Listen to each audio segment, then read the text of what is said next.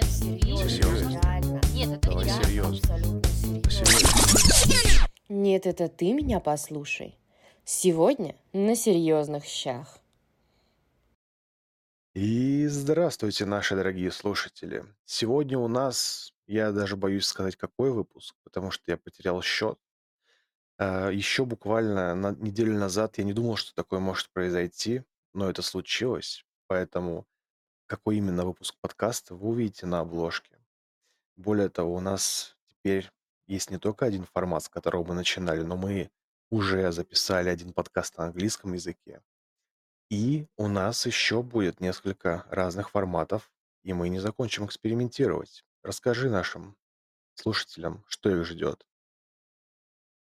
Да, наш корреспондент из горячей точки. Всем здравствуйте. У нас уже есть несколько рубрик, даже закрепившихся, так сказать. Например, в эту среду вы сможете послушать очередной подкаст «А что если?», а какая тема вы узнаете только в среду. Также есть рубрика «На серьезных щах», в которой непосредственно сейчас мы с вами и находимся.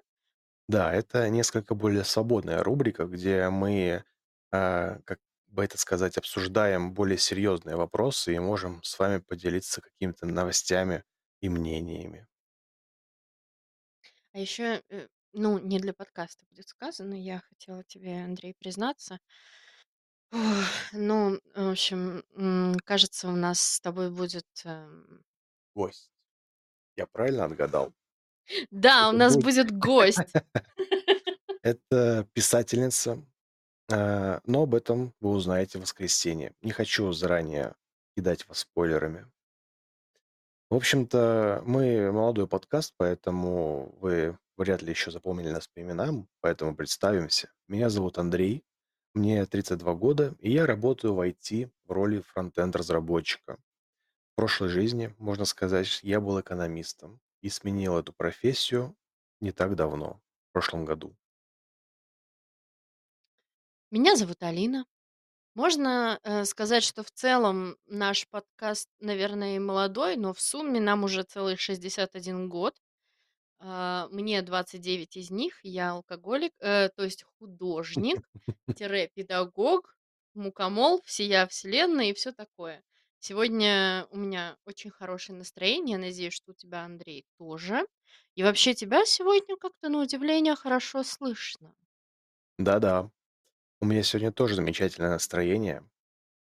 Слышно меня хорошо, потому что все-таки мы постарались и с прошлых серьезных щей поработали над звуком. Я надеюсь, что вы будете рады слышать наши голоса в новом формате. Наши бархатистые голоса. Ну что ж, надеюсь, скоро у нас будет целый 1 миллион слушателей, и мы снимем себе студию для подкастов в каких-нибудь нейтральных водах. Угу. Во время первого выпуска мы затрагивали темы дела всей жизни, про то, как можно сменить свою карьеру уже в осознанном возрасте, и приводили пару лайфхаков по самоопределению. Если звучит интересно, то welcome на первый эпизод. Нет, сначала, конечно же, дослушайте этот, потому что это тоже будет интересно. Да, сегодня у нас очередная тема на серьезных щах. Мы хотели обсудить вопрос образования. И... так сказать, довольно наболевший. Быть или не быть? Потратить ли 4, 6 или даже 10 лет на образование и куча денег? Или же можно справиться своими силами? Давайте сделаем вначале дисклеймер. Понимаем, что есть веская причина у определенной категории граждан идти в университет, но мы эту причину не будем озвучивать и учитывать также не будем. Потому что мы рассматриваем вопрос только лишь образования и способа самореализации, поиска своего призвания. Вот. Вообще 4, 6, 10 лет – это довольно оптимистично. Я тут на досуге подсчитала, с учетом школы я провела в учебных заведениях разного уровня примерно 21 год. На первый взгляд может показаться, что у меня все плохо с математикой, ведь мне 29. Но в какие-то моменты я училась одновременно в нескольких заведениях, поэтому мне можно. Не, я, конечно, слышал, что люди умеют совмещать, например, 2 работы, но в контексте образования это что-то новенькое. Ну, математика в целом действительно не моя сильная сторона. А по поводу того, как совмещать, наверное, это достойно целого отдельного подкаста, но кратко скажу, что удаленка– это тема. Что ж, наверное, расскажи, с чего начался твой академический путь. Ну, любая история должна начинаться с предыстории, и чтобы было понятно, что привело меня к определенным решениям, начну немного издалека. В детстве я не отличался какой-то суперосознанностью. Я, как и все остальные, любил То ли возиться дело с сейчас, да? техникой. Да, сейчас наше поколение осознанных и взрослых людей. Так, ну ладно, это я уже забегаю вперед на много лет. Возвращаемся к истокам. В общем, не особо я отличался осознанностью, любил поиграть в компьютерные игры, посмотреть телевизор там. Ну, в общем, все как все. И, естественно же, вопросы о том, кем мне стать дальше, они не посещали меня. И в старших классах, когда подошла та самая пора делать выбор, я лишь покивал головой на слова родителей, что надо идти учиться на экономиста. Ну и в целом, что я мог понимать в свои 17 лет. Ох, где мои 17 лет? Это вообще любопытно. У меня с точностью наоборот. С самого детства, особенно ближе к окончанию школы, я четко понимала, что я хочу работать с документами. А в школе в 9 классе у нас был такой ивент. Учительница русского языка и литературы на одном из последних уроков рассказала каждому, какая профессия, по ее мнению, ждет нас. Мне она предрекла карьеру педагога. Были ли еще какие-то причины, по которым ты выбрал именно экономиста? Блин, это, конечно, интересно, когда есть профориентация в школе. У нас такого не было. Но Что это же касается... я бы не сказала, что это была профориентация. Она просто сказала, я вас давно знаю, каждый день вижу, и вот, по моему мнению, вы будете тем-то, тем-то, тем-то. Ну, тоже вариант. Если такое было, то я, честно, не помню. А так, как мне кажется, что в каждый временной период есть свой топ профессий.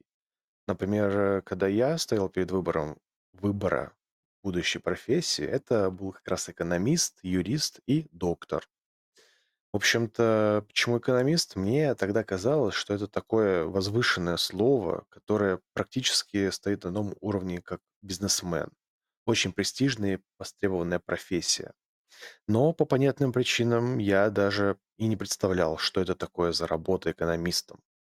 Ну а дальше, после того, как выбор был сделан, меня ждал длинный тяжелый путь подготовки к экзаменам и первые лучики самостоятельной жизни. Алина, а как у тебя проходил данный период? Был ли твой выбор образования осознанным, или ты тоже пошла по стопам родителей? Да, какой-то топ профессий в мое время, конечно же, тоже был, на котором настаивали более властные родители. У меня это были тоже юрист и бухгалтер. Ну, как я уже сказала, я довольно четко понимала, кем хочу быть, что хочу работать именно с документами. Был вариант пойти на юриста, но я боялась, решила, что не потяну. В роду у нас, насколько я знаю, с документами не то чтобы много людей, кто работал. Отец у меня был охранник. Мама, кстати, эм, получила профессию сборщица микросхем. Интересно. У меня схожая была ситуация, что по моему образованию мои родители вовсе и не были экономистами, хотя в дальнейшем они стали работать в этом направлении. Ну и касательно юриста, у меня тоже были мысли, что, возможно, я себя видел в этом амплуа, но меня пугала как бы необходимость учить бесконечные талмуды законодательными актами. Я осознавал, что это не мое. Я-то и М. стишки в школе не мог выучить нормально. Но тут надо отметить, что, в принципе, в течение всей моей жизни, да и по сей день, в принципе, меня швыряло в совершенно противоположные стороны увлечения. То я хочу петь, то я хочу там заниматься чем-то другим, потом я получаю комментарии, что, мол, для этого нужен обязательно талант, а у меня, естественно, его нет, потом я хочу быть поваром, писателем, ну и так далее. Понимаю, понимаю. Ну и, в общем-то, в итоге после 9 класса я уже поступила в техникум на профессию делопроизводитель. Ну и тут надо сказать, что это было, наверное, одно из самых важных и верных решений в моей жизни, потому что Дело производства– это как ансамбль правил и бюрократии. В нем вот есть что-то такое завораживающее, и до сих пор я испытываю какую-то слабость к этому. Но возвращаясь к главному вопросу подкаста, техникум– это было место, где меня реально чему-то научили. Особенно в сравнении с местами, где я училась дальше. Я, конечно, никого не хочу оскорбить, просто дальше был другой педагогический подход, но об этом позже. Ты оказываешься делопроизводитель по первому образованию. Я и не знал этого. А это типа секретарь? Ну, тебя спасает только тот факт, что ты за много километров от меня. Так уж сложилось, что людей, которые получили эту профессию, очень бесит, когда их причисляют к секретарям. Я не хочу принижать ни одну из этих профессий, особенно профессию секретаря, но хочу заметить, что это вообще не одно и то же. Хотя иногда и довольно часто один человек может выполнять какие-то схожие функции этих двух профессий. Ну, в целом я понимаю. Ты как знаешь, когда говоришь, что ты айтишник, и тебя спрашивают, как установить винду или как собрать компьютер. Или Так, как ну, починить чайник, да, ну, примерно вот да-да-да. так. Или написать программу для того, чтобы свачепечка быстрее разогревала продукты питания. Мгм, мгм. Но это мы что-то отвлеклись. Так что там дальше по хронологии было? Ах, да. Вопрос задаю сам себе и забываю, что на него нужно же ответить. Мы поступили в университет. И что? Ну, здесь у каждого начинается свое приключение. Кто-то встречает первую любовь, для кого-то открывается новый дивный мир знаний, а кто-то открывает для себя студенческую жизнь, так сказать, тусовки, алкоголь и гуляния. В общем, Осуждаем. Алкоголь осуждаем. да-да-да, это плохо. Злоупотребление алкоголем вредит вашему здоровью. Минздрав предупреждает. Тут можно было провести много выпусков на эту тему, рассказать о разных историях, но здесь все-таки мы собрались для другой цели. Что же все-таки конкретно дал мне вуз? Глобально, как мне кажется, это две вещи. Первое– это умение самостоятельно учиться и корочку. Да, это, может быть, звучит как-то пренебрежительно или слишком уменьшительно, но мы к этому второму пункту вернемся попозже. Резонный вопрос, а как же знания, там, все тому, чего нас обучали в течение многих лет? У меня, если честно, довольно сложное отношение к этому вопросу. С одной стороны, меня обучали языкам, так сказать, основным вопросам а, типа макроэкономики или там статистики. Ну и было еще огромное количество других предметов. Но вот с другой стороны, хоть английский мне и очень понадобился по жизни, я им пользуюсь почти каждый день, но вот французский язык. После выпуска я только однажды им воспользовался, когда пришел во французский ресторан в Москве и сказал шеф-повару, что еда была очень вкусной. Вот, это немножко грустно, потому что хотелось бы, конечно, чаще его использовать, но нет возможности. Справедливости ради, я хочу заметить, что был еще один случай, когда ты воспользовался французским языком. Это был очередной момент, когда меня швыряло из стороны в сторону, и я решила, что мне срочно нужно выучить французский. И через переводчик переводила разные фразы и записывала тебе голосовые. Да-да, я помню. Кстати, да, это была интересная практика, чтобы не забыть этот навык. Макро- и микроэкономика у нас, кстати, тоже была, но вот из странного у нас в техникуме преподавали стенографию именно для нашей профессии. Это способ фиксации информации на быстрой скорости. Однако сейчас, конечно, его уже убрали из программы, и никто не пользуется, потому что, например, те же секретари в судах или делопроизводители в судах не стенографируют, насколько я знаю, а идет запись, используя новые технологии. И Ну, кстати, да, поэтому мало кто им пользуется. я в До одно сих пор я время иногда заметки какие-то делаю, но в работе я ни разу не использовала. Ну да, я, кстати, видел несколько раз ролики в интернете, где показывали современные стенографические аппараты. Они на самом-то деле не особо отличаются от клавиатур. У них просто меньшее количество клавиш, что ли. Не знаю, как это объяснить, но смысл в том, что они, нажимая определенную комбинацию этих клавиш, сразу печатают целые слова. Это выглядит очень прикольно. Это уже более какая-то продвинутая версия, то, о чем я говорю, чему нас учили, это были такие как закорючечки, каждая из которых значила какие-то сочетания слов, и мы записывали на бумаге карандашом, Ну да, как это это, выглядело. конечно, не клавиатура из будущего. Ну что ж, на самом деле бытует мнение, что вот эти вот странные, казалось бы, с первого взгляда предметы, их добавляют для общего развития. Как я и сказал, что помимо базы макро- и микроэкономики, высшей математики, статистики и кучи других прочих предметов, у меня были тоже предметы из этого странного списка. Сейчас я не берусь дословно их назвать, но они, тем не менее, мне кажется, тоже расширили мой кругозор и прокачали пропускную способность моего мозга, помогли освоить навык восприятия огромных объемов знаний, так сказать, работая с бигдатой. Но не могу сказать, что в своей профессиональной деятельности, будучи экономистом, я применял все эти знания. Возможно, это моя проблема, что я не пошел работать по профессии. Но вот что же это такое за профессия, где нужны все эти знания? Вопрос отличный, надеюсь, в результате подкаста мы найдем на него ответ. Но еще говоря о качестве образования, у нас было несколько курсов, которые приходилось проходить в каждом из моих образований. То есть сначала в техникуме, потом на бакалавре, в колледже и в магистратуре был один и тот же предмет, который абсолютно одинаково назывался. Его программа была абсолютно одинаковая слово в слово, и что просто парадоксально, ее вел все время один и тот же преподаватель. И при попытке получить автомат через именно вуз в зачетку говорили, что это же на разных уровнях, это же не одно и то же. Нельзя сравнивать то, что вам преподавали в техникуме, с тем, что в магистратуре. Поэтому не зачтем. Но тут надо отметить, что преподаватель понимал всю ситуацию и сам иногда ставил автомат. Кому-то удалось получить автомат через вуз, но это тоже редкость.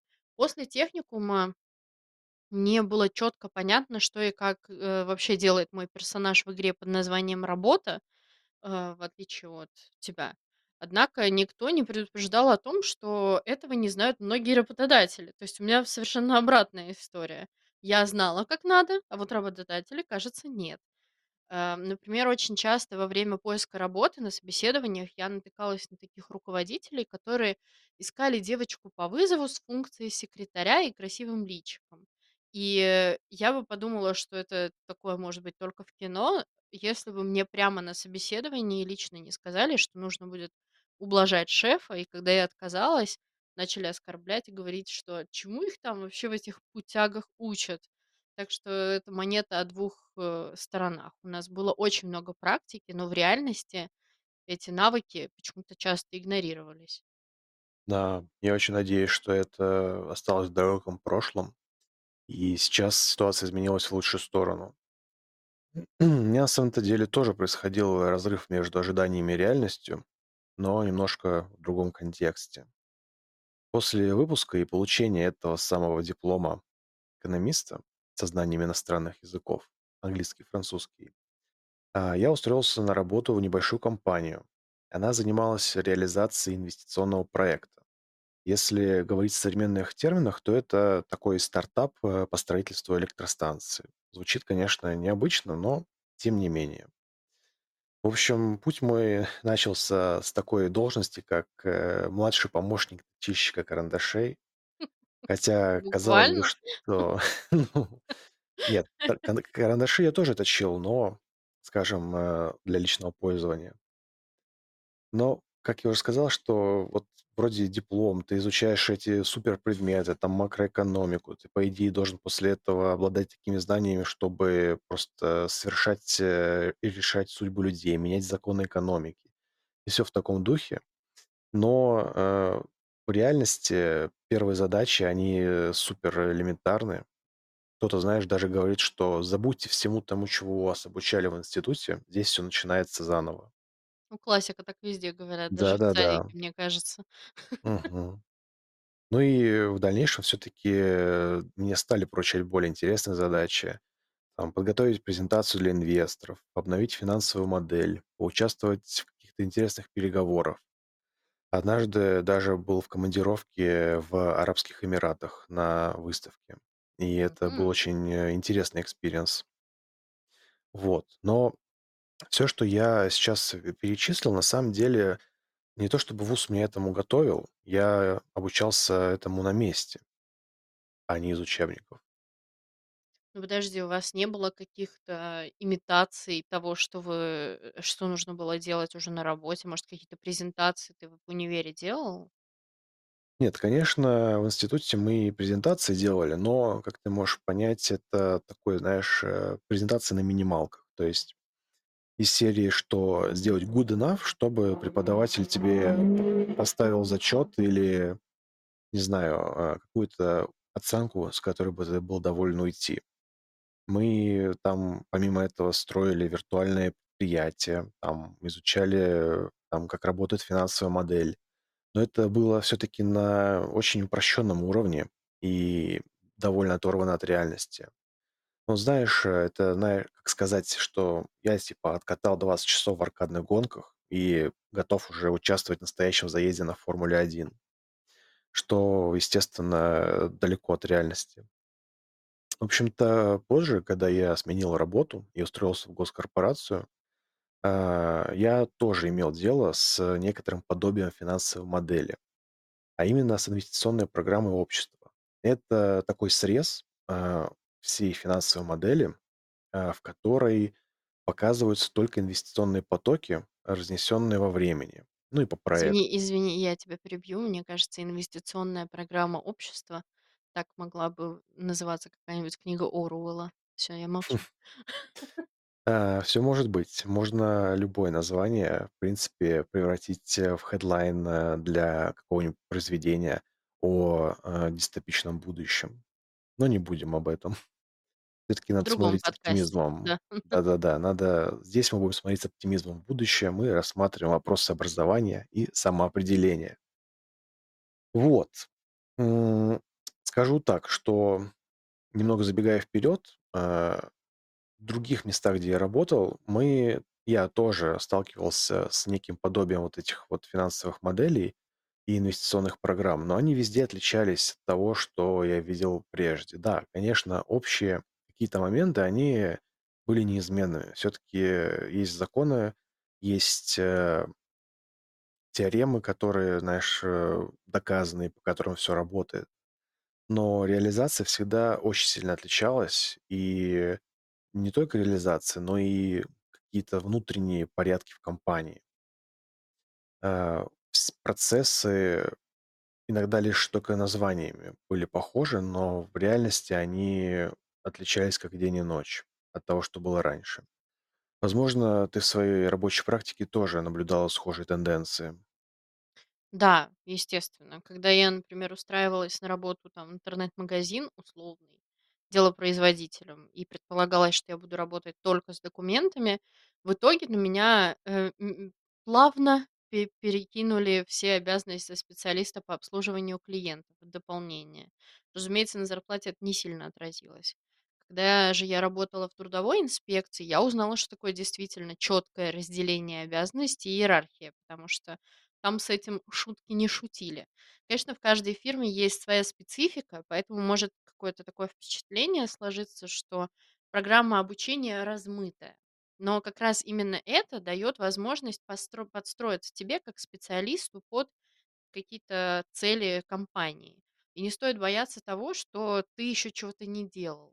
В моем случае каждый раз можно сказать, что я училась заново. Но какая-то база знаний, которую я получила в техникуме, она определенно всю жизнь со мной и дает возможность более взвешенно принимать решения на работе и не только на работе.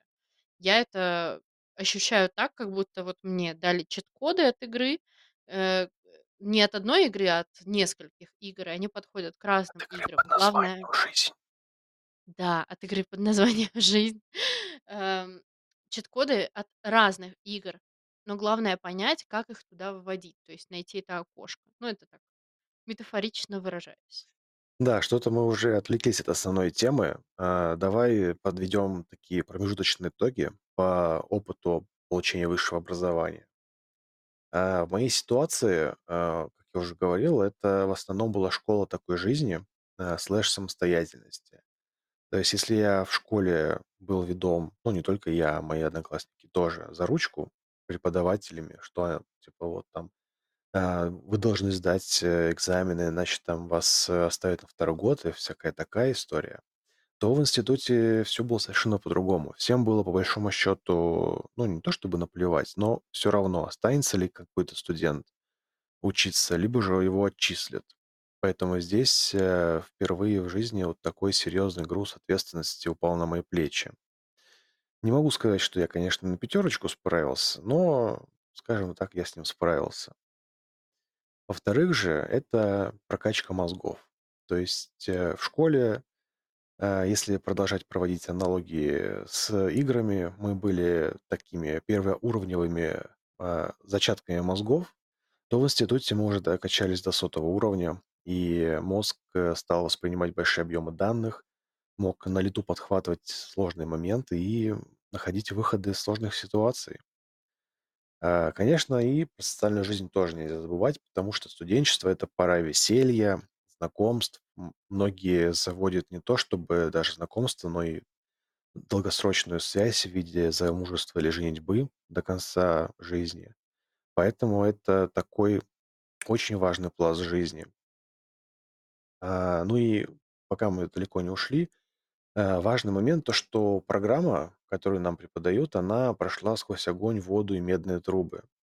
То есть, если ты не знаешь, как, допустим, стать тем же экономистом, то тебе точно расскажут и дадут необходимый минимум и, скажем так, избыточный максимум. Понадобится ли все, но это большой вопрос. Главное, что ты знаешь, где можно снова прочитать эти записки. Ну и последний момент– это корочка, о которой я уже упоминал. То есть это сам диплом, который ты показываешь при трудоустройстве. Но к нему мы еще вернемся.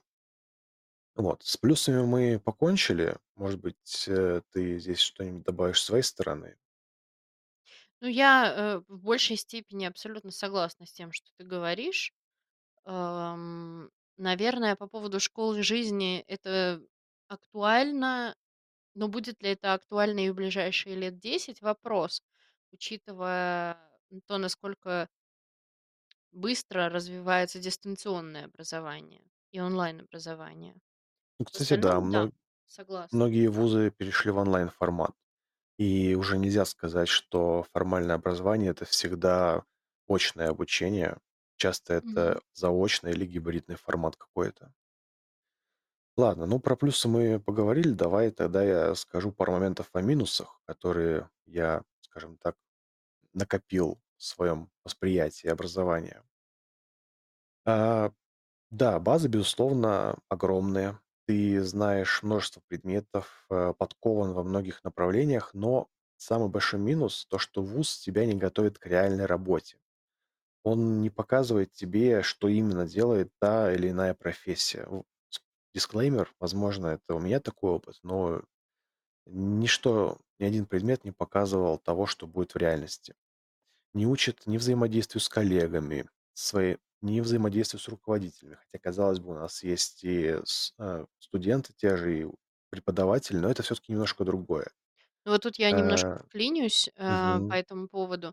Я знаю, что когда я училась, тоже, к сожалению, не было вот такого. Несмотря на то, что была практика, мы ее искали сами, и зачастую эта практика была, ну, такая полуформальная. Мгм, мгм. Но я знаю, что, например, те же техникумы, тот техникум, в котором я училась, я сейчас попытаюсь перевести на русский на лету, это образование, происходящее в атмосфере работы. То есть они заключают договор с какой-то фирмой, которой нужны сотрудники, и часть лекций, часть каких-то пробных действий происходит именно на этой фирме, бок о бок с настоящими сотрудниками.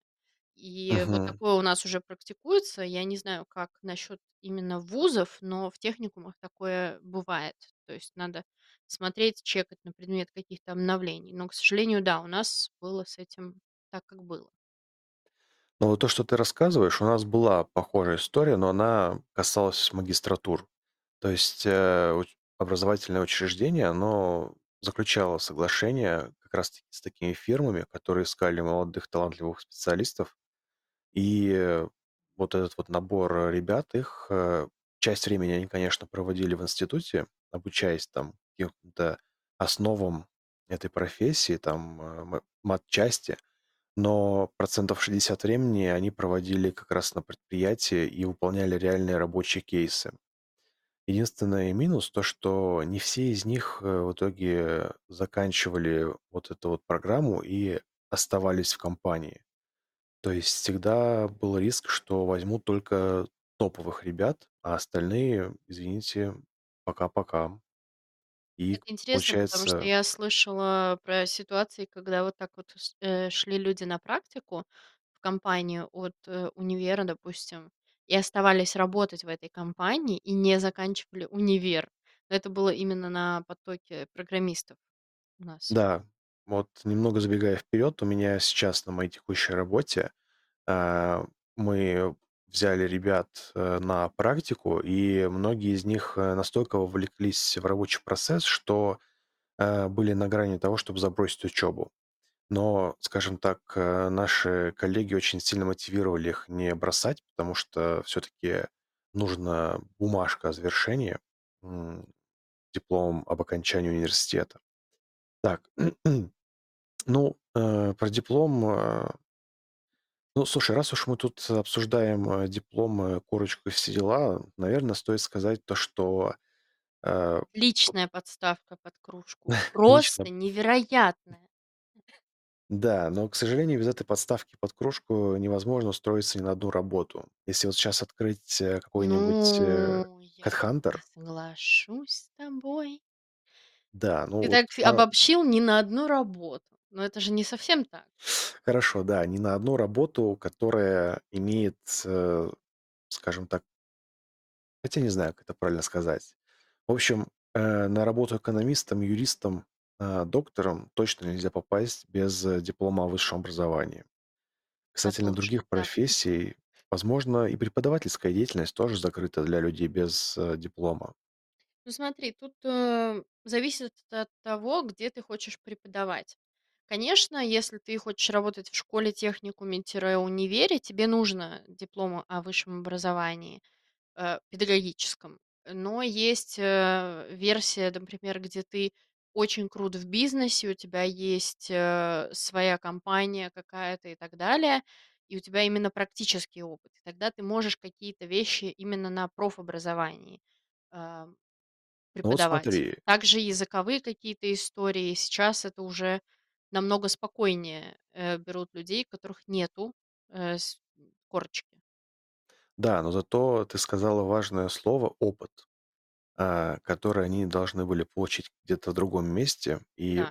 в тех локациях, скажем так, наверняка с них спрашивали диплом о высшем образовании. А возможно, не Нет, спрашивали. я имею в виду, например, это реальный кейс. Человек имеет свою фирму, и этой фирме Мгм. там условно 25 лет, и она там занимается, например, деревообработкой, да, и он может прийти в техникум и в техникуме преподавать деревообработку.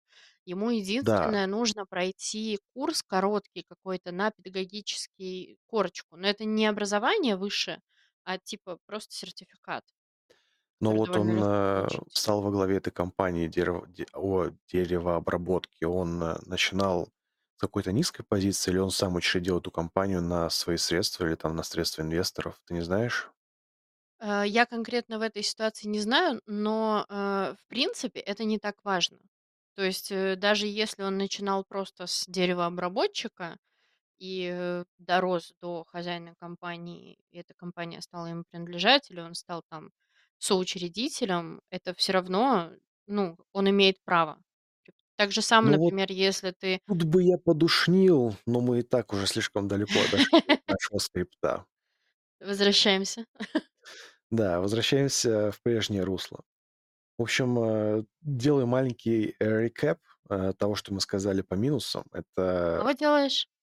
Блин, я не помню, как это по-английски полное слово. Знаешь, как когда ты смотришь сериалы и смотришь такой ролик, типа, который повторяет события прошлого сезона. А, хорошо, теперь понятно. Давай. Да-да-да, вот сейчас такую штуку я собираюсь сделать.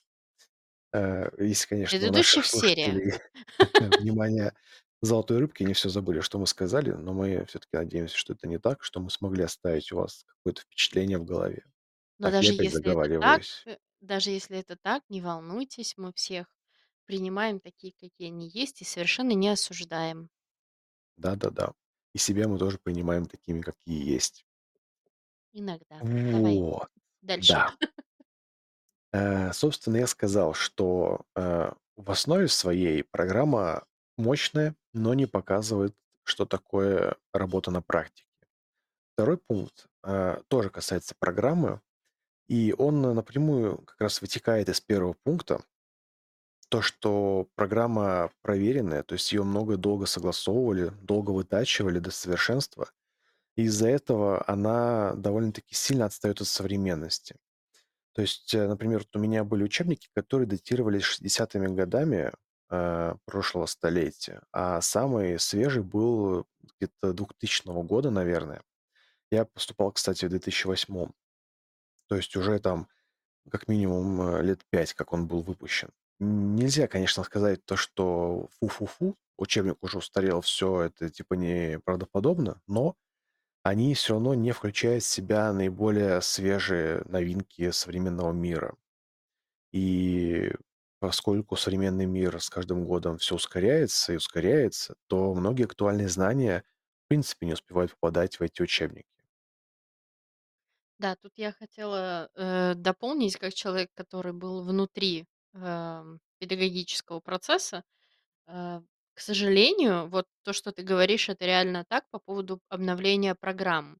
Несмотря на то, что есть возможности различные для того, чтобы эти знания как-то актуализировать и все такое, очень тяжело эта огромная машина образования заводится и работает, потому что очень сопротивляются педагоги, очень сопротивляются руководители, когда новая кровь педагогическая приносит какие-то идеи и предлагает какие-то новшества. Зачастую, к сожалению, все равно все продолжают работать по-старому и просто, например, условно читать по старым учебникам лекции, хотя уже давно всем понятно, что нужен особый педагогический подход к людям, которые вот в наше время учатся, у них совершенно другое восприятие. Ну, да, я с тобой полностью согласен, но тут даже не только восприятие дела.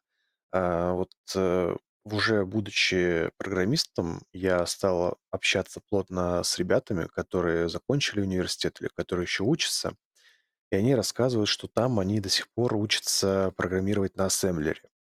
Для тех, кто не знает, что это такое, это очень низкоуровневый язык программирования, который общается практически со слоем железа в компьютере напрямую. В советское время еще существовал ассемблер, и на нем программировали микрочипы и платы там для какой-то электроники. И я не могу сказать, что ассемблер полностью отмер в современном мире, но у него стала очень значительно более узкая сфера применения, нежели чем в те времена. Но сейчас все еще ему уделяют довольно большое место в этой вот программе обучения. И В то второй же момент, время, например, те же какие-то штуки с искусственным интеллектом, я почти уверена, что их нет в программе сейчас. да-да-да, это тоже, кстати, очень хороший поинт. Ну, даже не то, чтобы про искусственный интеллект, это уж прям самая современная история. М, Вот, допустим, есть такой язык программирования, называется JavaScript, и есть такая шутка, что в интернете есть счетчик количества часов, которое прошло с момента выхода новой библиотеки под этот язык программирования. И больше, чем несколько дней, этот таймер не держится и обнуляется. То есть я просто к чему это веду? Появляются постоянно новые технологии, которые уже используются кем-то на практике, и им просто невозможно обучиться в университете. Это такой вот некий разрыв между тому, чем можно обучиться из книжек, и тому, что нас ожидает в реальном мире. Мне кажется, Вот. что как раз по этой причине очень важно, чтобы формальное образование учило человека учиться. Потому что, например, что я училась в техникуме, что в бакалавриате, что на магистратуре, никто не рассказал, как читать огромные книги эффективно, никто не рассказал, как делать конспекты, никто не рассказывал о том, как запоминать, заучивать какие-то слова, термины и все остальное. Как Ну, будто бы знаешь, человек должен это все автоматически сам узнать. Хотя потом, когда мне стало интересно, я начала в педагогическую тематику лезть глубже, я узнала, что есть более эффективные способы, как не насиловать свой мозг. И если бы меня этому научили на бакалавре, ха, я думаю, у меня было бы меньше седых волос сейчас. Это, мне кажется, из серии естественного отбора. То есть, если ты не можешь писать конспекты, то ты не успеваешь записывать материалы. С Не одной умеешь стороны, читать да, быстро с другой книги, стороны, да. Во всех конституциях написано, что каждый имеет право на образование. Так Да, почему же каждый тогда имеет право, но если он не сможет подстроиться, то он вылетает. И это такой какой-то естественный отбор, это нарушает право который... человека? Ну, например, если у Да, меня СДВГ, да, сложности с восприятием информации, я тоже ну имею право подожди, на образование. это корневой, ой, корневой, это... Нет, это э, ты послушай. Это не крайний, как это называется, когда есть кейсы медианы, а есть раскинутые по краям выборки. Да, но все равно, ну, типа исключения из правил, но этих исключений на самом деле намного больше, чем кажется. Да, но если мы берем среднестатистического человека, который не ограничен какими-то врожденными или приобретенными недугами, то для него это именно что школа жизни. Крутись как хочешь, если ты хочешь подняться наверх. Ну, тут мы каждый останемся при своем мнении и Да, пойдем дальше, пока именно не потому подрались. что подраться у нас все равно не получится, мы слишком далеко находимся. Challenge Н- accepted. Но у нас подкаст именно об этом, о том, что каждый имеет свое мнение и будет его спаривать до последнего пульса на тонометре, или как эта фигня называется, Пульсометр. пульсометр, да. Anyway, в общем, и последний минус, который я нахожу в формальном обучении, это именно что срок обучения. Потому что бакалавриат в минимуме это 4 года, а если потом пойти в магистратуру, это еще плюс 2 года. А дальше идет кандидатская и докторская, и это уже от 5 лет до там какого-то неограниченного времени. И это все Хотя, пока вы еще и работаете при этом. да-да-да, то, что многие-то уже начинают работать в институте. Но так или иначе, я закончил университет. Желаю ли я, что там Здесь надо получил будет заставить образование, аплодисменты. Какие-то получились у меня грустные аплодисменты, но тем не менее. Я на пустые Э, звуки ставлю. Да, кстати, это ж современные блага и так далее. Спасибо, спасибо. Жалею ли я, что я провел столько времени в институте? Нет. Сделал бы я что-то по-другому? Возможно. Но хотел бы, чтобы я вернулся в прошлое для того, чтобы что-то изменить? Нет. Все-таки Потому что все мы я, знаем, чем такие фильмы ну заканчиваются. да, концом света, появлением динозавров на Земле Мгм. и всему такому прочему. Кстати, о В динозаврах. общем-то, Слушайте наш подкаст. А что мгм, было бы, если бы динозавры не вымерли? будет на экранах нашей страны в среду. Нет, Ну он или уже на вышел, уже радиоприемах. вышел, уже вышел. Ах да, Про как же я мог динозавров вышел. ошибиться? Мы же живем уже в будущем. Мгм. Опять эти парадоксы временные наступили. Да, опять мы отклонились от темы. Да, это нормально. Алина, Чего? не хочешь ли ты что-то мне рассказать? Нет, я думала, ты про ключ-карту что-нибудь скажешь.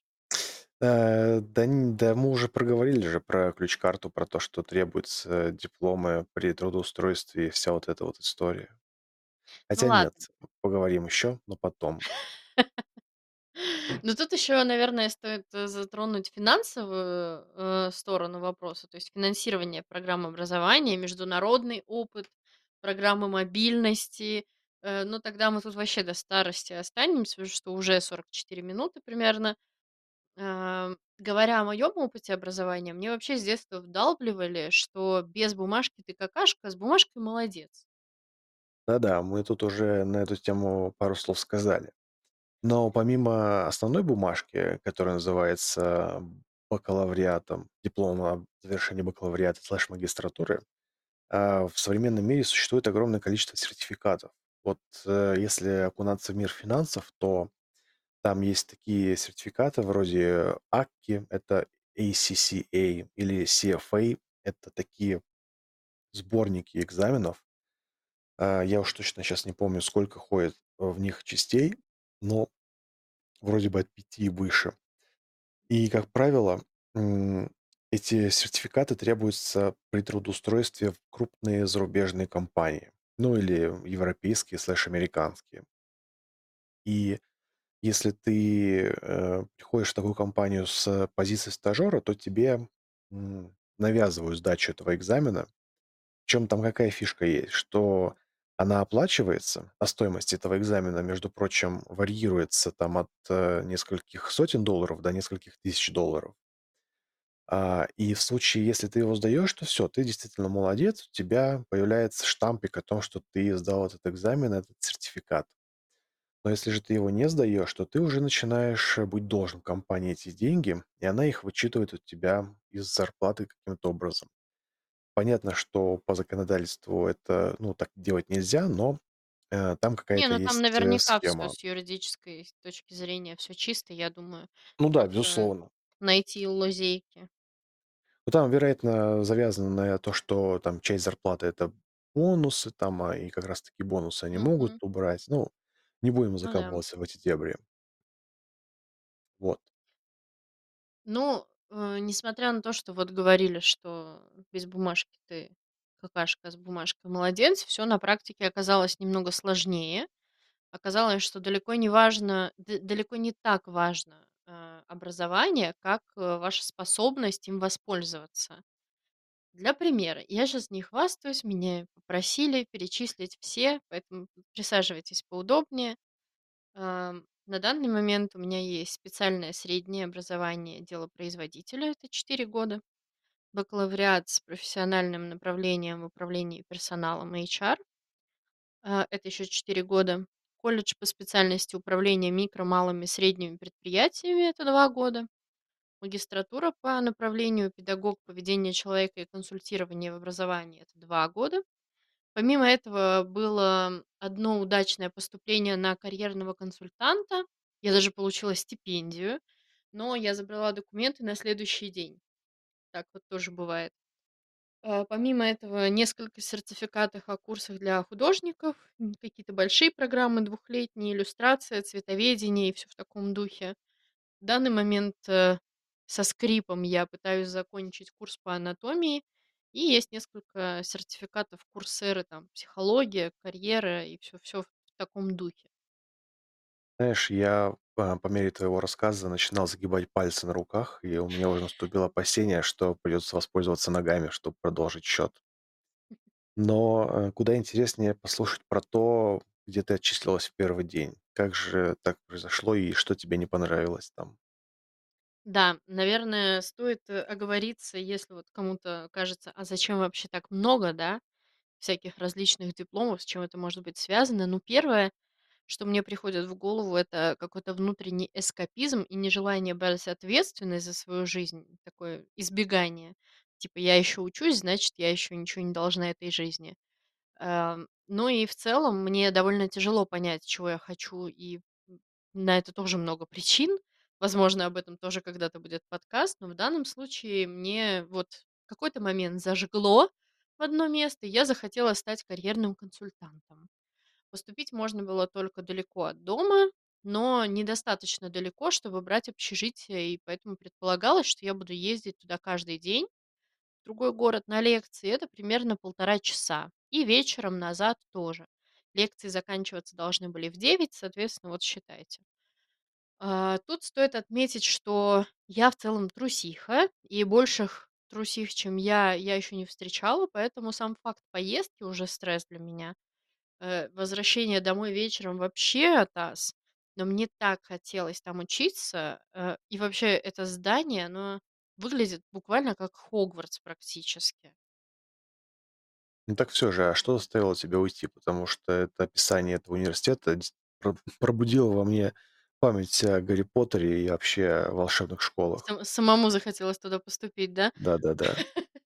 Но до этого я как раз отучилась в онлайн-колледже, и в целом это был момент, когда вот удаленка получила такой толчок к развитию во всем мире, и я познала, что такое самообучение, когда тебе просто предоставляют материалы, ты их изучаешь, сам учишься, дальше сдаешь экзамены по графику. И вернувшись в очное образование, я осознала, что это просто невыносимо, когда ты сидишь и слушаешь то, что можно было просто уместить в одно электронное письмо, причем очень короткое, без какой-то лишней воды.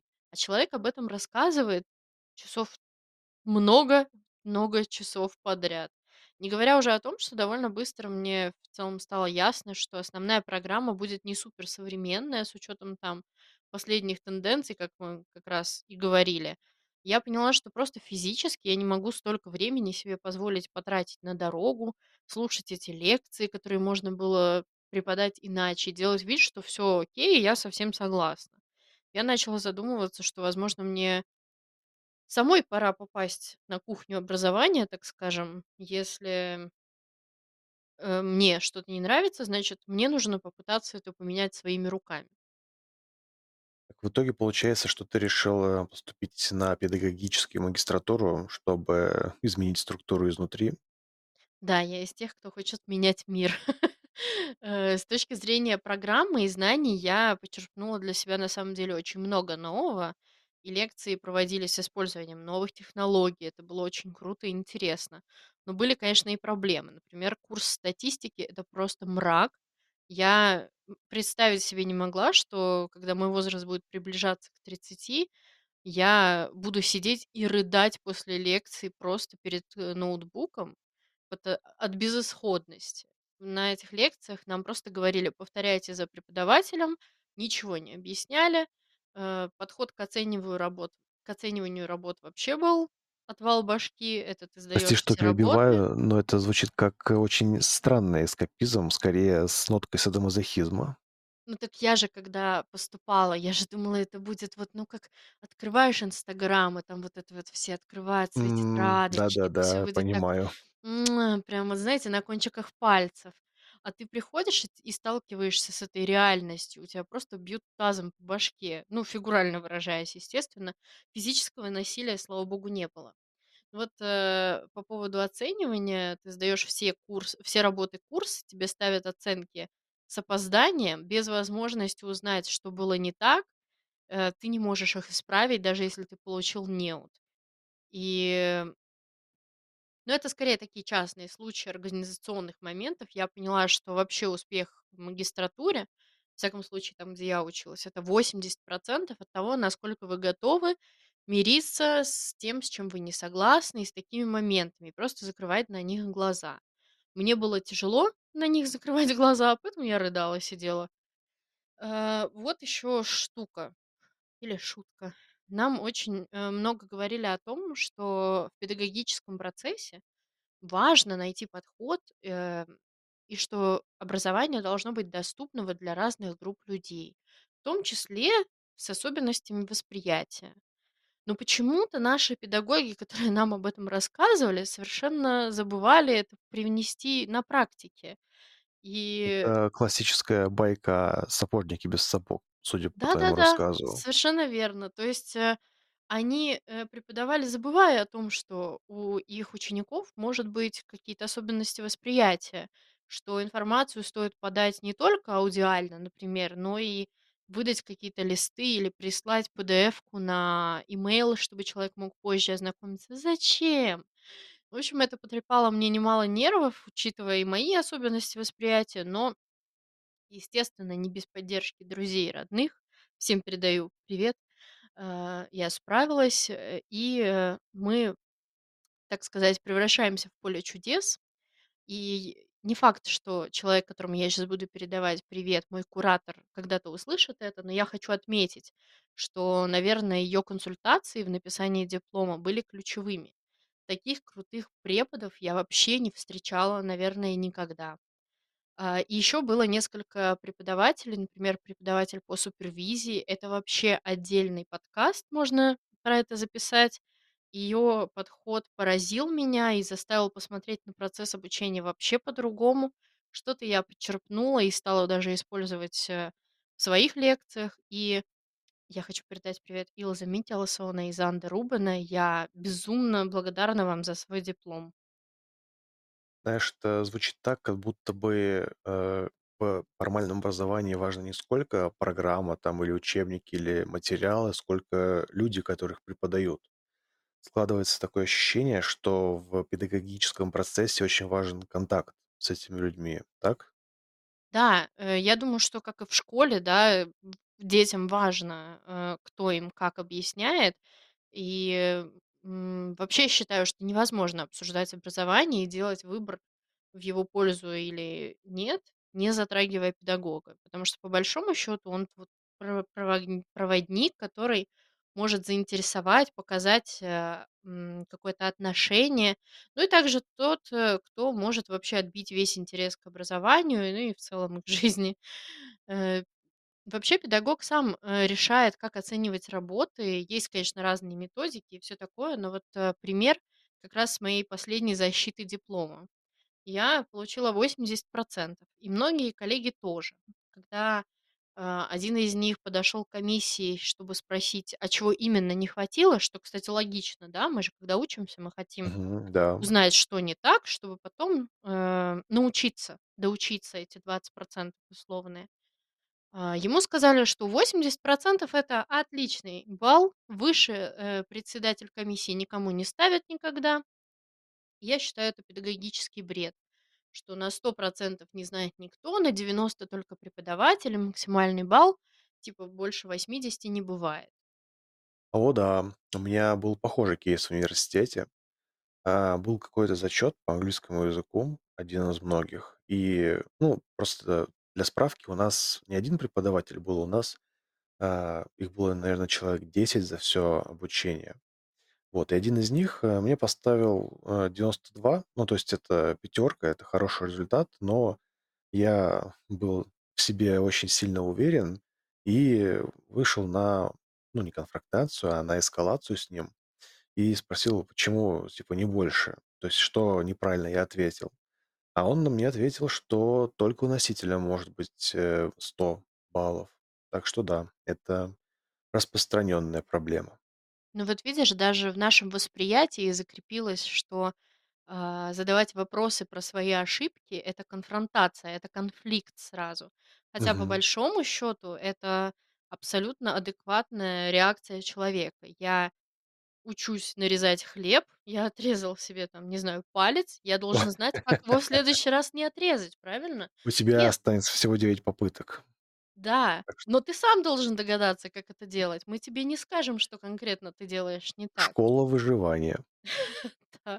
И мне кажется, это дико демотивирует, и фишка не говорить, что было именно не так, это жестоко.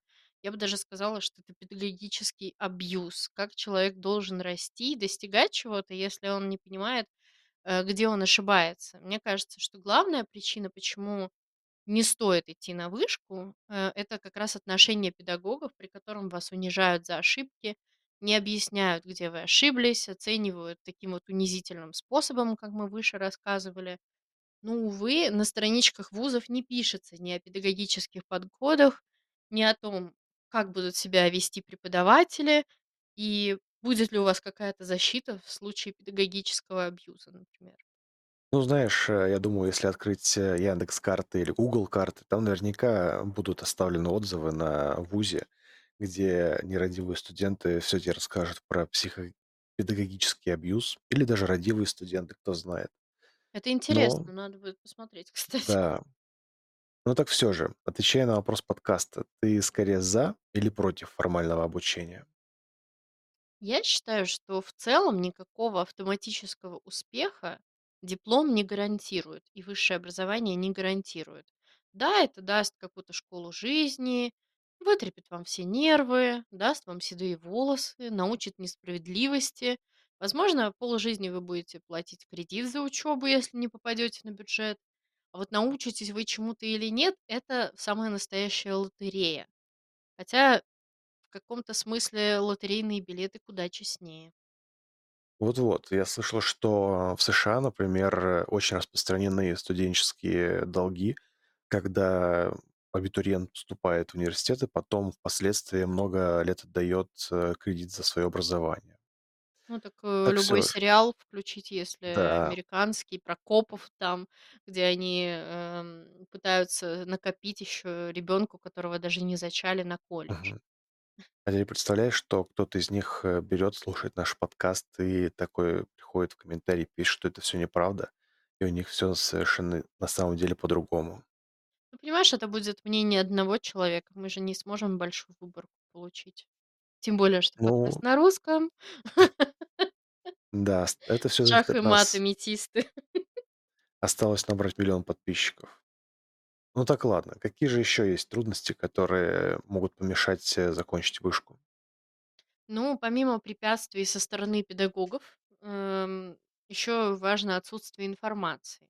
Скорее всего, вам придется по 10 раз задавать кучу вопросов организационных, чтобы понять, что от вас хотят, какие конкретно будут проверки, проверочные задания, например, как вас будут оценивать. Все это вам не принесут на блюдечке, когда будут экзамены. У нас было просто бойня, когда мы писали кучу имейлов, чтобы выяснить, когда у нас экзамены, когда у нас вообще защита диплома и все остальное.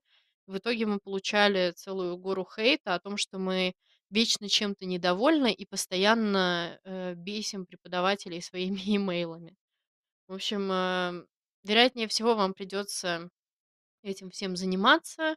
Если у вас будет хороший старший курс, то мне его жаль, будет он этим заниматься. И писать диплом, скорее всего, вас не будут учить, вы будете это делать полностью самостоятельно, вам, может быть, помогут выбрать тему. Разумеется, если вы испытываете сложности с коммуникацией или особенности какого-то восприятия, вам стоит 10 раз подумать, надо ли оно, потому что есть кейсы, где люди и без высшего образования добивались огромных высот, и, ну, как бы клин не сошелся на этом. Ну, справедливости ради стоит отметить, что если у человека есть сложности с коммуникацией, то ему будет непросто и, в принципе, на протяжении жизни. Потому что вот на работе все больше и больше ожидается, что мы умеем ладить, умеем правильно писать имейлы. И, в принципе, основная работа человека– это не сколько выполнить задачу, сколько правильно донести ее выполнение. Ну, тут, конечно, очень все зависит от конкретной профессии, мне кажется, и от страны. Потому что я знаю, что есть большие компании, где очень бережно относятся к своим сотрудникам и принимают во внимание какие-то их особенности, выделяя при этом их сильные стороны. Например, аутистичный человек, да, у него там могут быть проблемы с какие-то с коммуникацией, но при этом он с легкостью может фокусироваться на одном каком-то монотонном деле, которое эм, экстра- экстраверту, такому активному суперкоммуникатору будет сложно выполнять, и он будет весь в стрессе. Вообще аутистичному человеку или ученику с тем же СДВГ просто он будет на грани выживания в нашей системе формального образования, я говорю конкретно про свою страну, потому что по факту никто вообще не будет под него подстраиваться, никто не будет пытаться ему помочь, вероятнее всего, может быть, есть какие-то исключения, не говоря уже о том, что действительно, увы, мы часто сталкиваемся с буллингом со стороны педагогов по отношению к ученикам. Ну и в конечном итоге выбор, конечно, за вами. В наше время можно добиться успехов, не имея формального образования, а можно не добиться вообще никаких успехов, имея докторскую степень. Жизнь– это вообще не про дипломы, а про какое-то самоопределение и приспосабливаемость.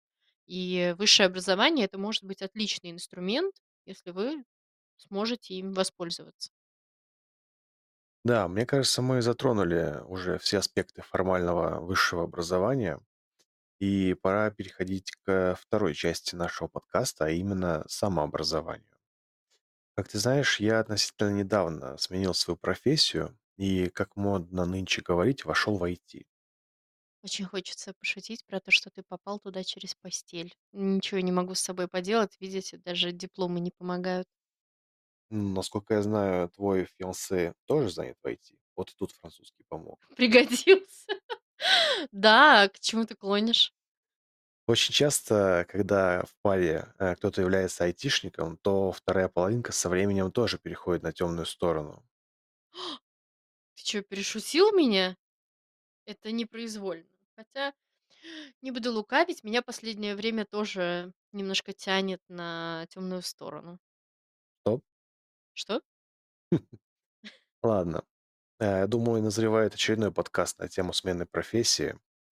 Но давайте вернемся к нашим баранам. Это, кстати, еще одна фраза, Мэ. которая у меня застряла в голове от французского, потому что там есть выражение «Retournons à nos moutons». Так, все, остановись, Андрей. Вот, Больше мне никакого нравится, когда ты французского. говоришь по-французски. Говори чаще. Так, ну, мой переход, он, конечно, не случился за один вечер. Я не лег спать и на следующее утро не обнаружил в себе суперспособности айтишника. На самом деле это был довольно сложный и длительный процесс. Может быть, по аналогии с Человеком-пауком тебя просто укусил айтишник? Нет. Дай угадаю, если судить по теме выпуска, ты не пошел в университет на айтишника, да? Совершенно верно. Это скорее твой стиль в любой непонятной ситуации получать высшее образование. Под- Э, Засчитано. Ну, во-первых, у меня были очень смутные представления о сути работы программистом, и, возможно, ты заметила, и наши слушатели тоже заметили, что в детстве у меня была точно такая же проблема. Я не знал, что такое профессия X и профессия Y. И мне кажется, что эта проблема посещает далеко не только меня, но и, в принципе, всех людей, которые хотят какой-то сделать выбор. Но, став взрослым, у меня появилось одно неоспоримое преимущество. Я натренировал супернавык, который помогает решать абсолютно все проблемы. Умение, барабанная дробь, гуглить. Да, вот настолько все просто и банально. Кстати, это интересно, потому что когда я преподавала в техникуме обработку информации, там я столкнулась с тем, что многие студенты реально не умели гуглить. Я просто смотрела на них и думала, что? То есть это настолько стало каким-то с какой-то частью нашей повседневной жизни, что когда ты видишь человека, который не умеет гуглить, ты просто не понимаешь, что происходит. Ну, справедливости ради, надо заметить, что все-таки, если ты не знаешь, что ты ищешь, то это не так-то просто найти, даже сформулировать вопрос, который тебя приведет к какому-то результату. Не буду сейчас вдаваться в подробности, как именно я осуществлял этот поиск, но если вдруг кому-то будет интересно, то можно будет подготовить отдельный эфир на тему того, как понять, кто ты в IT. Опа. Пишите нам в Телеграм, чтобы мы знали, что вам это интересно. Да. В общем-то, после первичного сбора информации передо мной, скажем так, встал выбор. Либо взять один из десятка учебников, или же купить один из условных 100 курсов, как войти в IT за неделю, который, помимо всего прочего, стоит как 3 месячных оклада программиста, на которого они обещают обучить. Возможно, ты посчитаешь, что я как-то предрассудительно отношусь к этим курсам, но это неправда. Они варьируются по продолжительности, стоимости И на самом деле среди них есть очень достойные представители. Я общался с ребятами, которые их оканчивали и в целом оставляли позитивные отзывы. Но тут все-таки не стоит забывать, что, как и с формальным обучением, никто особо не будет держать тебя за ручку в процессе прохождения курса, потому что ты уже заплатил денежку, а если ты вылетишь, то, как говорится, это уже твои проблемы. Создатель курса деньги получил. Там, конечно, можно получить компенсацию, но это отдельная болезненная история, потому что, как правило, образование, точнее не образование, а поступление на этот курс, оно стоит так дорого, что предлагается взять его в рассрочку, а это означает, по сути, договор с банком, то есть кредит. И просто так кредит нельзя вернуть или отменить. Поэтому тут надо очень-очень осторожно относиться к этому вопросу. Вот. В целом, вариант высшего образования я даже не рассматривал, потому что у меня было несколько соображений на этот счет. Первое, это то, что вариант с дневным обучением, он подал по понятным причинам. Я уже на тот момент работал и не мог себе позволить не работать ради образования. Кроме всего прочего, поступление в вуз, оно всегда приравнивается к определенным таймфреймам, то есть там вроде надо в конце лета поступать или в начале лета, я уж не помню. То есть нельзя просто взять и типа решить, я пойду и поступлю в вуз. В отличие от тех же курсов там или от самообучения, когда ты можешь это в любое удобное для себя время сделать. Ну и, как мы уже затрагивали тему эту, помимо того, что есть таймфрейм, само обучение, оно занимает очень много времени, как минимум 4 года. А 4 года, когда ты уже взрослый, когда ты уже работаешь, это очень большое время. И никто не отменял вступительные экзамены, потому что к ним нужно подготовиться. Я же, скажем так, у меня, в принципе, было предубеждение касательно работы программиста, и я считал, что нужно знать хорошо математику, потому что именно она была среди прочих экзаменов для поступления в эти вузы. Вот. Ну и смотри пункт Но это не предыдущий. предубеждение, потому что это действительно так для поступления. И вообще на первом, на втором курсе там вообще жестко с этими математиками, алгебрами, физиками. Это вообще мрак. Не-не-не, я имел в виду, что мое предубеждение, оно возникло как раз-таки из-за того, что нужно их сдавать было для поступления в эти вузы. Да, так-то я понимаю, что они там есть, и это очень тяжелая часть программы. Вот, ну и учитывая, что я осознавал свои возможности в этом направлении, я понимал, что на бюджетное место я вряд ли попаду, а не бюджетное место, это опять-таки, смотри, пункт первый, курс, деньги, то есть что платное образование, что курсы, это тоже большие финансовые вложения. Вот. И последний вариант, это, естественно, вечернее образование, то есть заочное или очное, но оно, по сути, тебя лишает свободного времени на несколько лет. Это довольно жесткий режим, и я бы, наверное, не смог с ним справиться. То есть работа, она все-таки, как говорится, не с 5 до 6, не с 8 до 6, когда ты можешь взять и уйти по момент, когда часы пробьют 6. Были моменты, когда у меня были переработки, там иногда даже до 12, и я не мог в целом позволить себе такой режим. Ну и вообще, например, когда я училась на бакалавра, у меня как раз была работа вот с 8 до 6, и после этого я ехала с 6 до 9, я опаздывала на лекции, с 6 до 9 у меня были лекции, и это просто адски. Ну, ты просто круглые сутки занимаешься чем-то странным, и у тебя нету ощущения вообще, что ты живешь в это время. Мы затрагивали, что это попахивает уже садомазохизмом, нет? Ну вот, Не да, будем об это этом. оно и есть. В общем-то, с моей мотивацией мы определились, поэтому Как бы даже не возникает вопрос, почему я решил самостоятельно учиться, но вопрос, как это сделать. Я хочу сделать сразу ремарку, что этот путь, он сильно зависит от выбора технологии, потому что помимо того, что мир IT, он безумно широк, да и сама профессия программиста, она тоже безграничная, ее нельзя объять в одном высказывании, в одном подкасте. После вот изучения всех доступных направлений я для себя выбрал Swift. Это язык программирования, при помощи которого разрабатываются приложения под Apple-овскую технику, то есть под iPhone, iPad и Apple Watch. Ну и для Извини, MacBook. Небольшой вопрос по теме.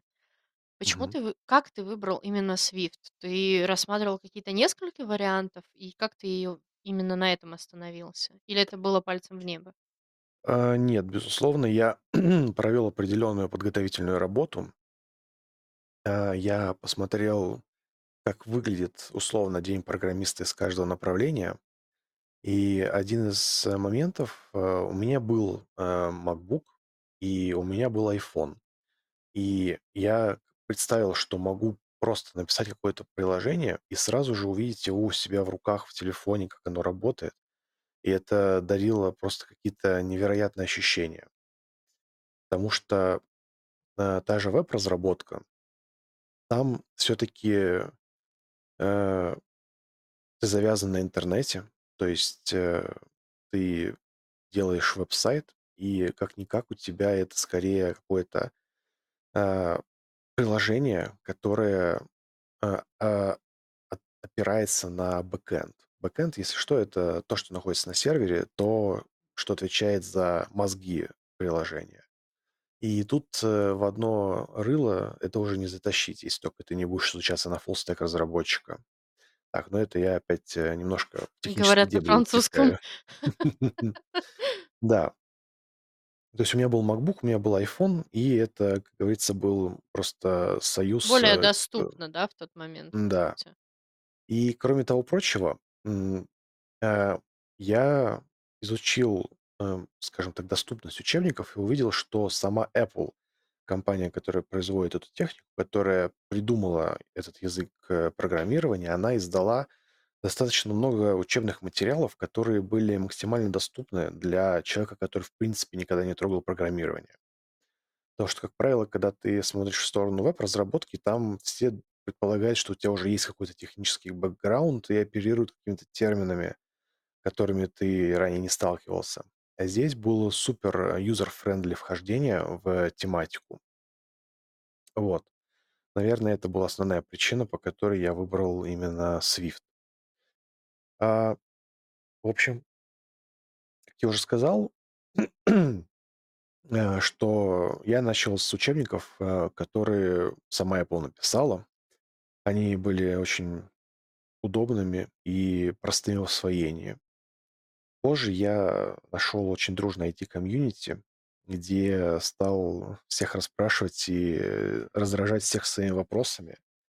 И на самом деле это очень важный момент, потому что формально мы рассматриваем вариант самоучки, но в действительности, если у тебя нет доступа к более опытным коллегам, то это будет гораздо более тяжелый процесс, потому что ты можешь направиться в какое-то не то русло или не, скажем так, не затронуть те темы, которые действительно важны.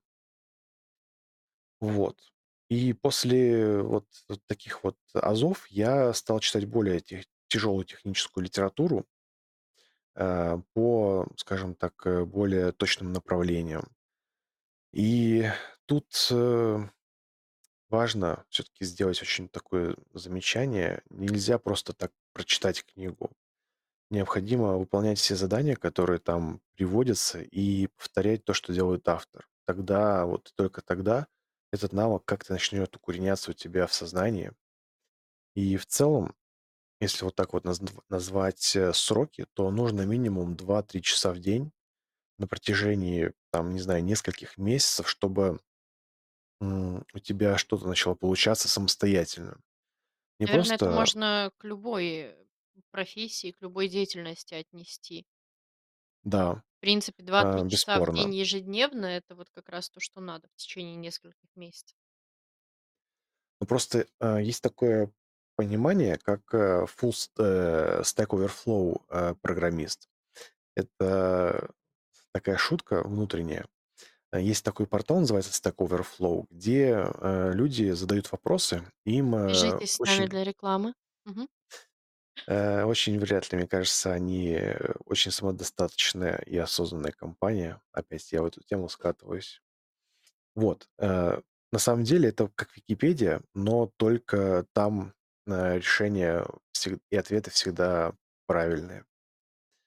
И очень часто бывает, что там можно найти способ решения любой базовой проблемы и написать полноценное приложение, просто задавая вопрос на этом портале, используя эти ответы без реального понимания того, как работает то или иное решение, которое там предлагается. Но по факту в работе И, тебе это вообще никак не поможет. Ну, типа, ты же не оно, понимаешь, что ты делаешь. да, но при этом ты можешь что-то сделать. То есть даже если ты не понимаешь это решение, ты его применишь, и оно заработает.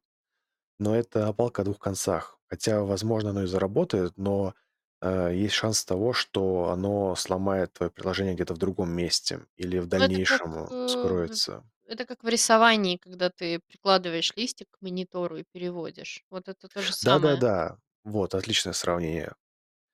Это, знаешь, как взять из какой-нибудь рисунок, нарезать его на фигурки составные, а потом брать их и склеивать клеем на бумаге. То Мгм. есть как будто бы красиво что-то уходит, но ты просто бездумно что-то там наклеиваешь.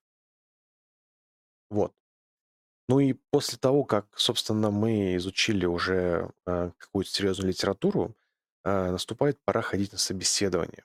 И тут нужно понимать, что это не какое-то одноразовое событие, потому что собеседование — это, по сути, регулярная активность. Она показывает, насколько твои знания релевантны тому, что требуется на рынке. И таким образом ты можешь, так сказать, настроить себя именно в плане, как вот машину настроить, чтобы она выдавала наилучший перформанс. И таким образом ты понимаешь, что какие у тебя есть пробелы в образовании, и их заполнять. Вот. Собственно, это один из минусов самообучения, то, что тебе приходится опытным путем понимать то, что ты пропустил, или то, что наоборот ты изучил, а это оказывается либо уже устаревшая технология, либо слишком специфичная, и она используется где-то в 1% всех компаний на свете. Вот. А у тебя был подобный опыт самообразования?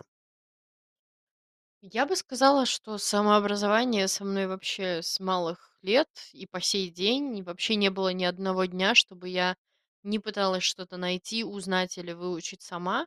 Я очень любознательная, как, наверное, можно было уже понять. И я думаю, что, наверное, это плюс, но я очень быстро перегораю ко всему, и это, конечно же, минус. Но однажды я проснулась, обладая навыками да Винчи, и теперь у меня есть свой музей. И тут ты проснулась уже по-настоящему.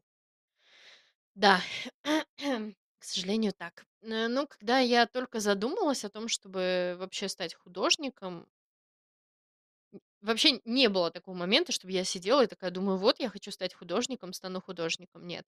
Я отправилась к психиатру и с сильным стрессом, с паническими атаками, и мне посоветовали найти хобби.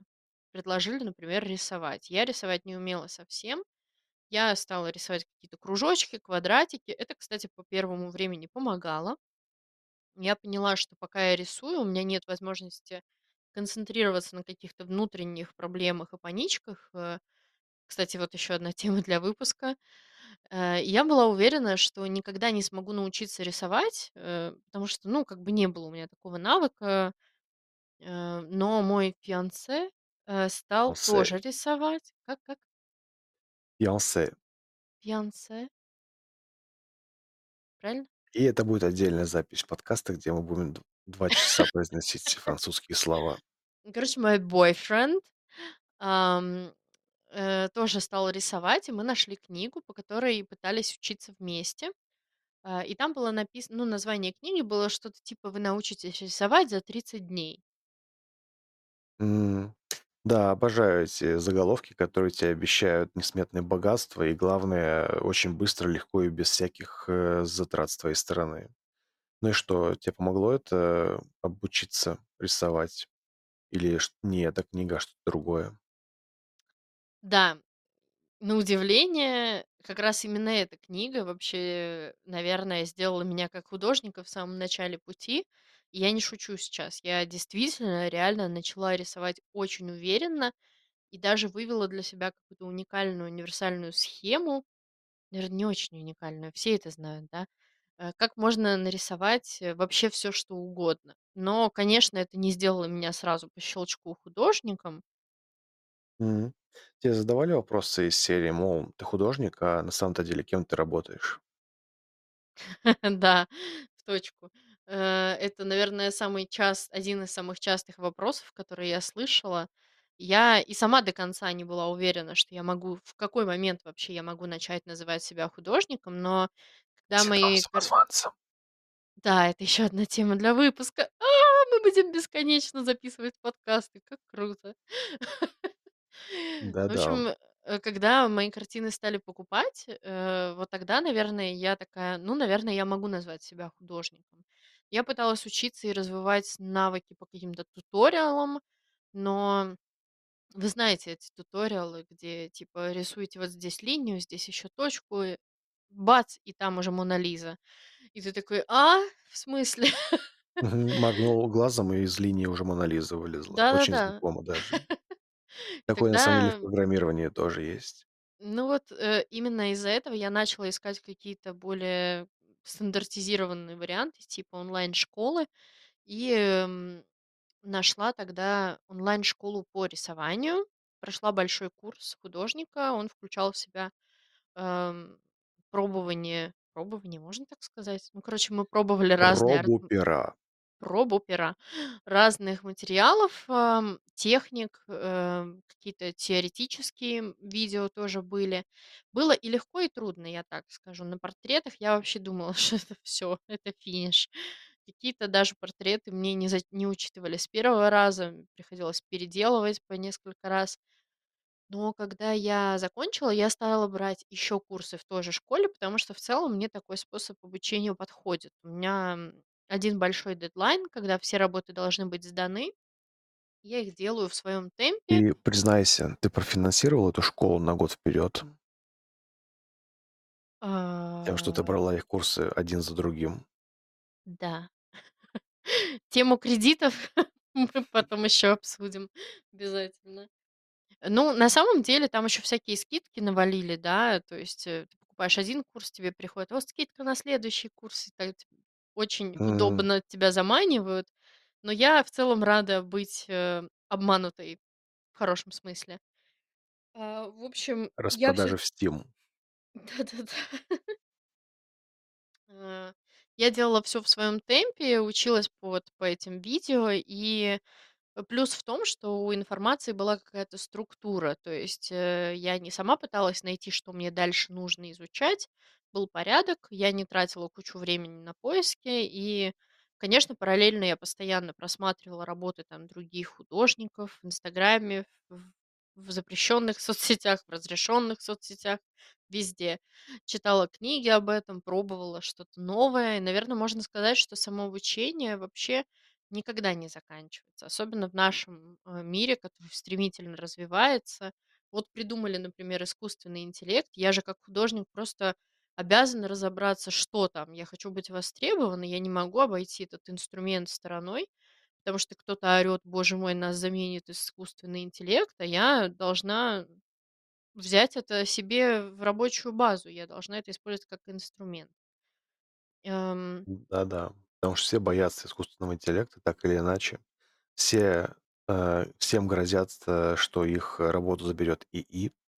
Но лишь только время и наши подкасты покажут, что будет на самом деле. А что если ИИ заберет нашу работу? Вот вам тема для еще одного подкаста. Нам, вернее. Мгм. Ну, подводя итоги, я могу сказать, что в некоторых случаях, наверное, формальное образование важно, но, как я уже говорила ранее, отсутствие его не ставит крест на вашей карьере и на вашей жизни. Например, в том же рисовании, ну, у меня есть вот это внутреннее ощущение, что мне нужно пойти и получить бакалавра искусств, а потом магистра искусств. Мне надо. Но я совершенно не могу понять, зачем. Ну, то есть я рисую, у меня получается, у меня есть какие-то свои люди, которые покупают у меня это. Я могу развиваться и учиться дальше. И тем более, смотря какие-то отзывы на вузы, где педагоги бьют линейками по рукам, и ты просто наматываешь сопли и слезы на этот холст, э, ночами не спишь. Я просто сижу, думаю, зачем? Ну вот зачем? Просто, видимо, такая внутренняя настройка, надстройка из детства, что тебе нужен диплом. Если ты хочешь чем угодно заниматься, тебе нужен вот диплом в этой сфере. Даже если там кажется, что не обязательно. В общем, мир полон возможностей и информации. С доступом в интернет вы вообще становитесь всемогущими. И какое-то критическое мышление, самодисциплина, немножко мотивации, смешать, но не взбалтывать. Ну вот знаешь, на самом деле, вот ты сказала как раз про пример, когда преподаватели бьют линейкой по рукам. Мне почему-то вспомнился фильм один, очень такой громко выстреливший, про барабанщика. Называется «Whiplash». Там, если вкратце, история юноши, который попал в музыкальную школу, и очень строгого преподавателя, который чуть ли не совершал физическое насилие над ним, но именно благодаря вот этому вот этой химии, этой вот взрывной вот смеси между м, мотивацией и вот жесткого подхода академического, этот персонаж, он достиг невероятных высот. И, насколько я знаю, в реальном мире тоже немало подобных примеров. И порой задумываешься, насколько бы ты стал круче, если бы у тебя был такой ментор, который бы из тебя выбивал все дерьмо палкой. Но, с другой стороны, ты такой вздыхаешь спокойно и понимаешь, что такого ментора нет, и у тебя ухо еще на месте, и ты не залечиваешь психологические травмы. Ну вот тут я вклинюсь и скажу, что давайте не будем романтизировать насилие, потому что я, как человек, переживший эмоциональное и физическое насилие в детстве, могу сказать, что ментор строгий, который кажется, что может тебя мотивировать и к чему-то подталкивать, это рушит вашу психику, и потом это только проблемы. Есть еще эти много фильмов на самом деле на эту тему, там "Малышка на миллион", еще что-то, где сквозь боль, слезы якобы вот человек достигает каких-то невероятных высот, но я бы сказала, это попытка, может быть, оправдать просто вот такое вот поведение людей. И я считаю, что мы должны к ученикам и к своим сверстникам, к своим коллегам, ко всем относиться так, как мы хотели бы, чтобы относились к нам. И уж точно вам не хотелось бы, чтобы вас к чему-то принуждали. Но это еще Да. одна тема для еще одного подкаста. Если у нас получится найти преподавателя сборной, я думаю, он бы нам много рассказал на эту тему. У меня есть преподаватель по дзюдо, хозяин дзюдо-клуба, О, которого мы можем позвать на подкаст. да, это как раз отличная идея, и он расскажет о разных подходах к преподаванию своих учеников. Кстати, да, Ну это да очень ладно, интересно. Это надо записать. ну да ладно. Мы тут и так уже наговорили почти на 1,5 часа, поэтому давай подведем итог формального образования и самообразования, плюсы и минусы. Ну, первый пункт— это время, то есть срок образования. Если мы смотрим университет или иную форму, это, ну, минимум 4 года, а максимум там верхней планки нету. С другой же стороны, у нас идет самообразование, и здесь абсолютно нету каких-то рамок. То есть кто-то может и за полгода уже обучиться азам профессии так, чтобы устроиться на первую работу, на какую-то позицию джуниора. А кто-то может никогда не собраться с силами, с волей и И попросту продолжать никогда... получать образование снова и снова. Да, это опасная воронка.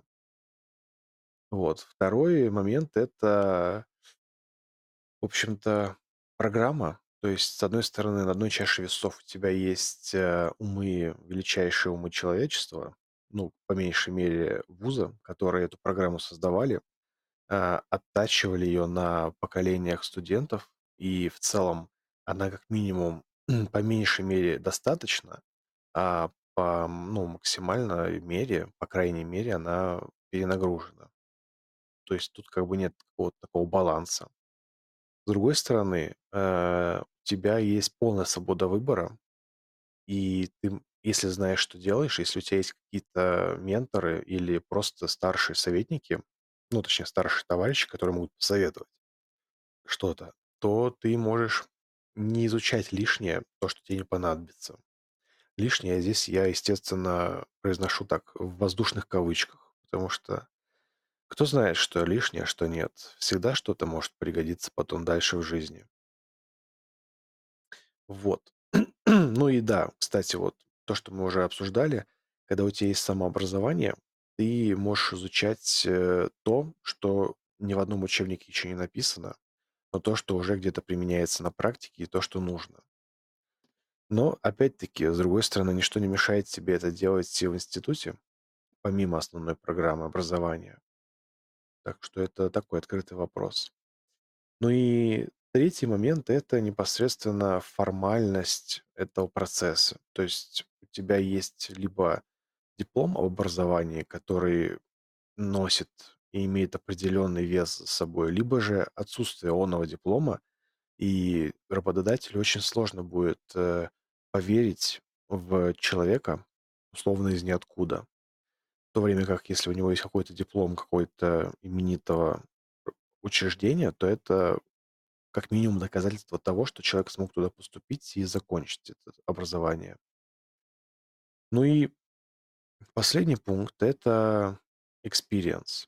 То есть, с одной стороны, ты можешь познакомиться с огромным количеством людей, найти свою любовь, тусить, там, развлекаться, танцевать и так далее. А с другой стороны, всего этого нет, но у тебя максимально гибкий для тебя график. Если ты уже занят какой-то работой или просто есть какая-то деятельность, то ты сможешь полностью подстроить под себя самообразование. То есть мы, по сути, как будто пришли к выводу, что нету одного единственного правильного ответа. То есть у каждого человека есть свои обстоятельства жизненные, которые диктуют тот вариант, который ему важнее, который для него подходит. Либо пойти в вуз, либо же обучиться всему самому, либо как-то это скомбинировать. Вот как-то так, наверное. Есть ли у тебя еще какие-то слова напутствия или мысли на эту тему? Наверное, мы уже очень много чего сказали, и тут вся прелесть этого подкаста, наверное, не столько в том, что мы говорим, а в том, что будет приходить вам в голову, пока вы это слушаете. И каждый будет это все проецировать на свой опыт, на свою ситуацию, и, возможно, вам какие-то ответы на ваши вопросы станут более ясными, я надеюсь на это. Да, я очень рассчитываю, что наши примеры из жизни, они как-то смогли наложиться на ваш экспириенс, дополнить его, или же просто показать, как это бывает с другой стороны, если вы сами этого не испытывали. Ну или, Ну может что ж, быть, какой-нибудь маленький ребенок спал под серый шум нашего подкаста, что тоже мгм. неплохо, Или не маленький ребенок, вполне себе взрослый человек, да. который любит спать под бубнёж других взрослых людей. А мы уже взрослые, типа? Почти. Да, мне кажется, мы это выяснили в первом нашем подкасте «На серьезных щах». Эх, И да, ну что же, дорогие наши слушатели, на этом наш энный выпуск подкаста уже подошел к концу. И мы с вами услышимся на следующей неделе, в воскресенье. У нас будет гость. Расскажешь ли ты что-то или оставишь в качестве интриги это на момент самого выпуска? Ну, я могу сказать, что это писательница, и это тот самый культовый выпуск, в котором мы будем говорить с человеком, у которого получилось сделать то, чего у нас с тобой, двух взрослых лбов, не получилось. Не то чтобы у нас есть большая разница в возрасте, просто захотелось так отделить нас. Десятки лет. Вот, да, два сидят, умничают, а там человек уже давно пишет, а мы нет. Ну, в общем, это мы тоже обсудим на подкасте и познакомимся, узнаем, как оно, узнаем, реально ли это, и вообще, может быть, это все фэнтези и неправда. И на самом деле это искусственный интеллект, а не настоящий человек. Кстати, насколько я знаю, можно использовать в написании книг искусственный интеллект, но тогда ты должен это указывать. Это уже серая зона законодательства, а мы с тобой не юристы, поэтому оставим этот И вопрос для вообще у нас, профессионалов. У нас вообще студия будет в нейтральных водах, поэтому все нормально. Да, там Ладно, можно будет. на этом замечательном моменте, прекрасной ноте мы завершаем наш выпуск и желаем нашим слушателям прекрасного дня, вечера, утра и всего остального. До скорых встреч! Пока-пока!